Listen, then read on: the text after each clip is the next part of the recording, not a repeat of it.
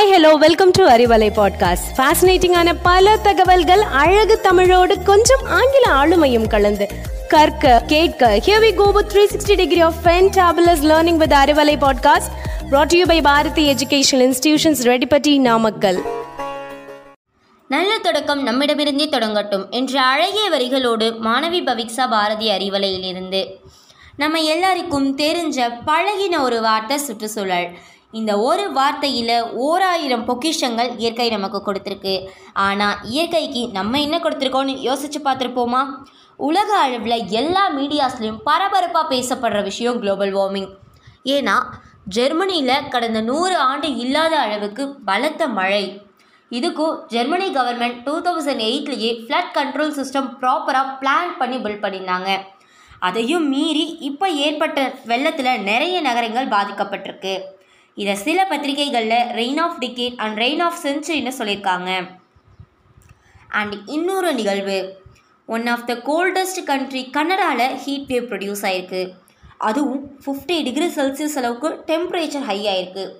Fifty degree செல்சியஸுங்கிறது நம்மளால் வாழவே முடியாத ஒரு வெப்பநிலை. இந்த விளைவுனால சில இடங்கள் வெப்பம் தாங்க முடியாமல் எரிஞ்சு சாம்பலாயிருக்கு. இது ஒரு வரலாறு காணாத அளவுக்கு மிகப்பெரிய பேராபத்து. நீங்கள் எல்லாம் ரீசண்டாக கேள்விப்பட்டிருப்பீங்க.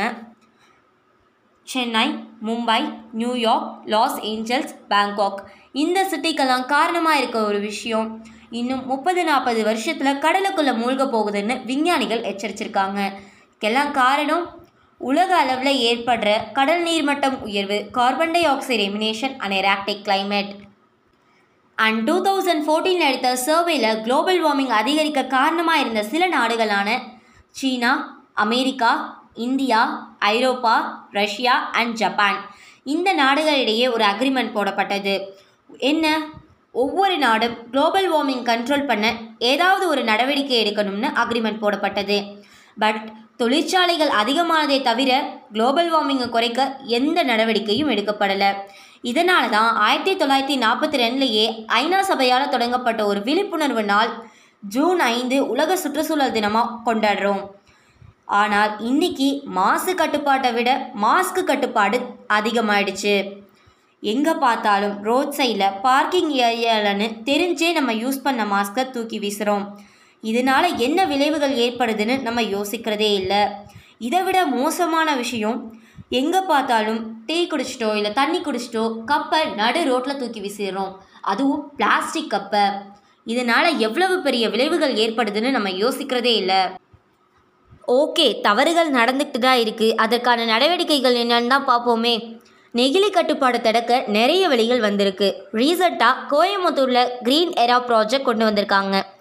அதன் மூலமாக இ வேஸ்ட் அதாவது நமக்கு தேவைப்படாமல் தூக்கி போடுற மின்னணு கருவிகளை ரீசைக்ளிங் பண்ணுற ஒரு மிஷின் ஸோ இந்த பயன்பாட்டை கிராமங்கள்லேயும் கொண்டு வரலாம். அதே போல் செயற்கை ரசாயனம் மற்றும் களைக்கொல்லிகளை விவசாயிகள் பயன்படுத்துறதால மண்ணோட இயற்கை தன்மை அழிஞ்சு போகுது. அதற்கா அதற்கு மாற்றாக ஒவ்வொரு வீடுகள்லையும் மக்கும் குப்பை மக்காத குப்பைன்னு பிரித்து கொடுப்போம்.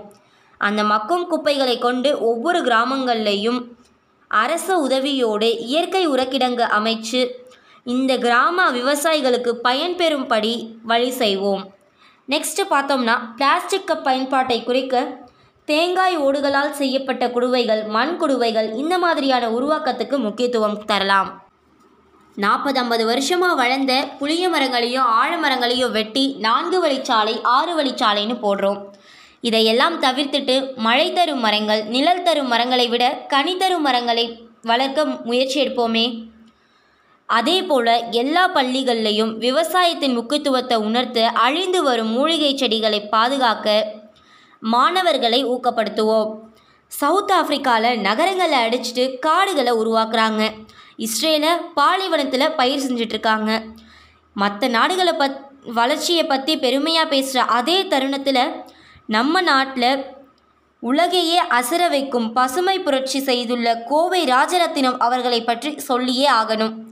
இலையை பறித்து நட்டால் உயர்விட்டு விட்டு சரியாக என்பதை தனது கண்டுபிடிப்பு மூலம் நிரூபித்து தாவர அறிவியல் உலகிற்கு ஒரு புதிய அத்தியாயத்தை தொடங்கி வைத்துள்ளார். இவரால் தமிழகத்தில் மட்டும் சுமார் தொண்ணூறு கிராமங்களை சேர்ந்த ஐயாயிரத்திற்கும் மேற்பட்ட விவசாயிகள் பயனடைஞ்சிருக்காங்க. மாணவர்கள் கல் கல்லூரி மாணவர்கள் பள்ளி மாணவர் மாணவர்கள் சமூக தொண்டு நிறுவன போன்றோர் பயிற்சி எடுத்து இந்த பசுமை புரட்சியை எல்லா இடத்திற்கும் கொண்டு சேர்க்கலாம். உலகத்துக்கே ஒரு தாய்மடியான இந்த பூமியை இயற்கையோட மெத்தையில் படுக்க வைக்காம குப்பையில் தூக்கி போட்டுட்டு இருக்கோம் நமக்கான உரிமைகளை தேடுற ஒவ்வொருத்தரும் நமக்கான கடமைகளை மறந்துடுறோம். ஒரு மாற்றத்திற்கு ஒரு மாற்று பொருள் தேவைதான். ஆனால் அதுவே இயற்கைக்கு ஏமாற்று வழியாக மாறிவிடக்கூடாது சுற்றுச்சூழலை காப்போம். சுற்றி இருக்கும் ஒவ்வொன்றும் நம் நாளைய சந்ததிக்கு கொடுக்க போகும் பொக்கிஷம் என உணர்ந்து செயல்படுவோம். நன்றி வணக்கம்.